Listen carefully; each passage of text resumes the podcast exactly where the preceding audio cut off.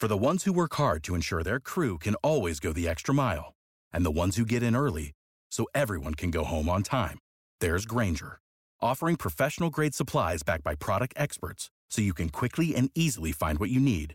Plus, you can count on access to a committed team ready to go the extra mile for you. Call, clickgrainger.com, or just stop by. Grainger, for the ones who get it done.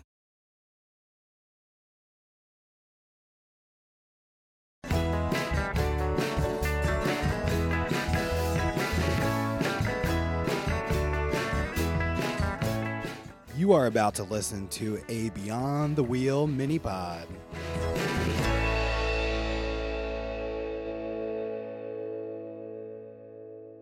Hey everyone, and welcome to today's mini pod. I just returned from the Overland Expo Mountain West show where I dry camped for five days and thought now would be the perfect time for an update on our Battleborn battery expansion. This was an expansion that we did about six months ago. I just used these batteries exactly how I always envisioned over this long weekend, and that is to protect Belle from the heat when I am away from the RV. It was just Belle and I on this trip, and I worked at the Winnebago booth at the expo from Friday to Saturday. I arrived Thursday and left on a Monday. The show hours are a bit long from 8 to 5, so it was a long time for Belle to be alone in the RV while not being plugged in. And of course, I did stop in and check on her throughout the day during my breaks. The Battleborn batteries did exactly what we needed them to do. They ran the AC the whole day while I was gone. It was warm at the show, but not excessively hot. I think the hottest day was around 85 degrees, which honestly is plenty hot for an RV. In fact, without our AC on, a day like that would easily get over 100 degrees inside our RV, especially on the front dash where Belle likes to sit. A quick reminder on what our Battleborn battery system consists of is 1010 amp hours of battery power, 3000 watt inverter, and 1300 watts of solar. So during those five days, I did run our generator for two hours to help top off the batteries. We were not getting much sun on Friday and Saturday, and I wanted to play it safe and make sure that the batteries had enough juice in them for Belle. I will say I was being overly cautious as I did turn the generator on when the batteries reached down to 50% charge. And when I left Monday morning, we had 75% left on those batteries because Sunday turned out to be a sunny day. If I did not have Belle with me on this trip, I would have never even turned that generator on and I would have easily gone the five days without using generator power at all.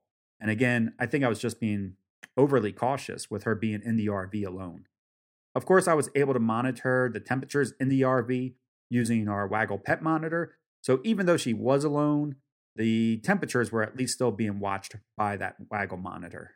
Some of the other ways that we've been using the system recently other than boondocking or dry camping is that we like using the battery system to power the AC while we're traveling. I will often use our rooftop AC rather than using the dash AC. I feel like this gives our engine a bit more power while driving, at the same time, giving us a few more miles per gallon. And to be honest, it's probably not enough to like shout about, but I have noticed a slight increase in our range per tank during fill up. Also, it's nice to have the entire RV cool when we arrive at the campsite instead of waiting for the RV to cool down after we park and plug in. We have made some changes to our system since originally having it installed. Uh, we've noticed because Arizona is our home base, we noticed that cooling issues of our inverter had to be upgraded to keep the system cool under our bed. We gave Jordan from Echo One Adventures a call and let him know that our inverter was getting hot and asked if he had any suggestions. Being the upstanding guy that he is and the company that he runs, he asked us to return to Albuquerque and he installed extra fans under our bed, two to be exact. One would pull the air in from the uh, cab of the coach, and the other one was directed down into our cargo bay. So one pulled cool air from the cab into under the bed, and the other one is pulling the hot air from the bed down into our cargo bay. I should add uh, that he did this for no additional cost. He just felt that it was his responsibility to make us as happy as possible with our system. And since the addition of these vent fans, everything has been perfect.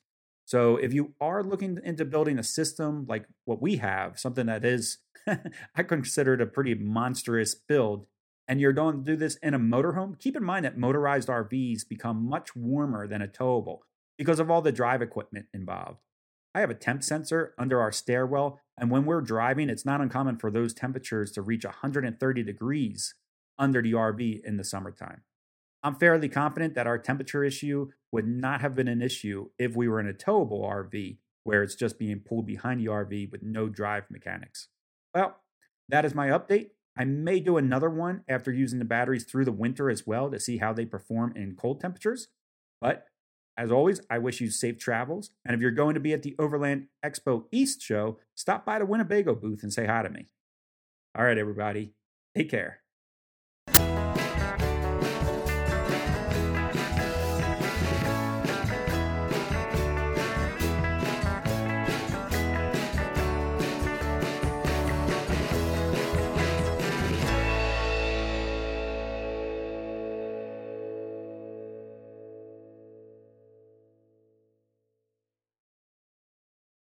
For the ones who work hard to ensure their crew can always go the extra mile, and the ones who get in early so everyone can go home on time, there's Grainger, offering professional grade supplies backed by product experts so you can quickly and easily find what you need. Plus, you can count on access to a committed team ready to go the extra mile for you. Call, clickgrainger.com, or just stop by. Grainger, for the ones who get it done.